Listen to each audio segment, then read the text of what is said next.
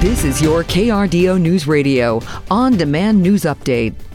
Good afternoon. It's Saturday, January 14th. I'm Spencer Soisher with your top stories on KRDO News Radio. A pair of homes were destroyed Friday night after a fire at the Canterbury Mobile Homes Park. It's not far from the Colorado Springs Airport. Call went out just before 8 o'clock when fire crews arrived. They found the flames had spread from a shed to two homes and a tree. They had most of the flames out within about 15 minutes. No one was hurt, but two families are out of those homes tonight. In an unrelated case, it was just two weeks ago that crews found a person dead after another fire at Canterbury Park. Several Fort Carson soldiers were involved in a fight downtown early Saturday morning, ending with one being severely cut by a knife. That's according to the police department, who says it happened just before 1 a.m. near Pikes Peak and Cascade. Officers responding to a call for a physical fight found several Fort Carson soldiers brawling. CSPD said they found one man laying in the street with that severe cut to his arm, allegedly from a knife. He was taken to the hospital. The accused killer in the Club Q mass shooting appeared in court Friday afternoon. In a motions hearing, 4th Judicial District Attorney Michael Allen revealed exhibits he plans to bring to trial. Allen told Judge Michael McHenry he will hand over the exhibits to the alleged shooter's defense by February 3rd. Included in that is surveillance video from inside and outside of Club Q as the alleged shooter parks their vehicle, walks into the business, and then when they are apprehended. He says he also plans to show body worn camera from the first police officer who arrived at the mass shooting scene.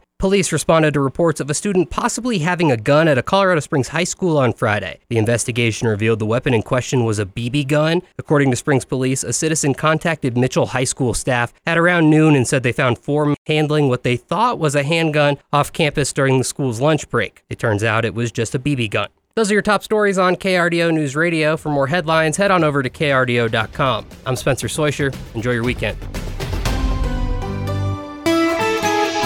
Clouds hanging around during those overnight hours, keeping temperatures in those mid to upper 20s, so a few degrees above average. And those clouds are all associated with a system over that high country, going to bring anywhere up to one and a half feet of snow for some of those higher peaks. Then what we're going to be keeping an eye on, we slowly cool off as we get into that work week. By Wednesday, our next system looks to impact the region snow across the I 25 corridor and the Front Range. From the Storm Tracker 13 Weather Center, I'm meteorologist Joe Rook.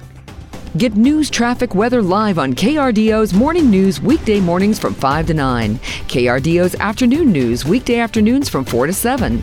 On KRDO News Radio or anytime at krdo.com.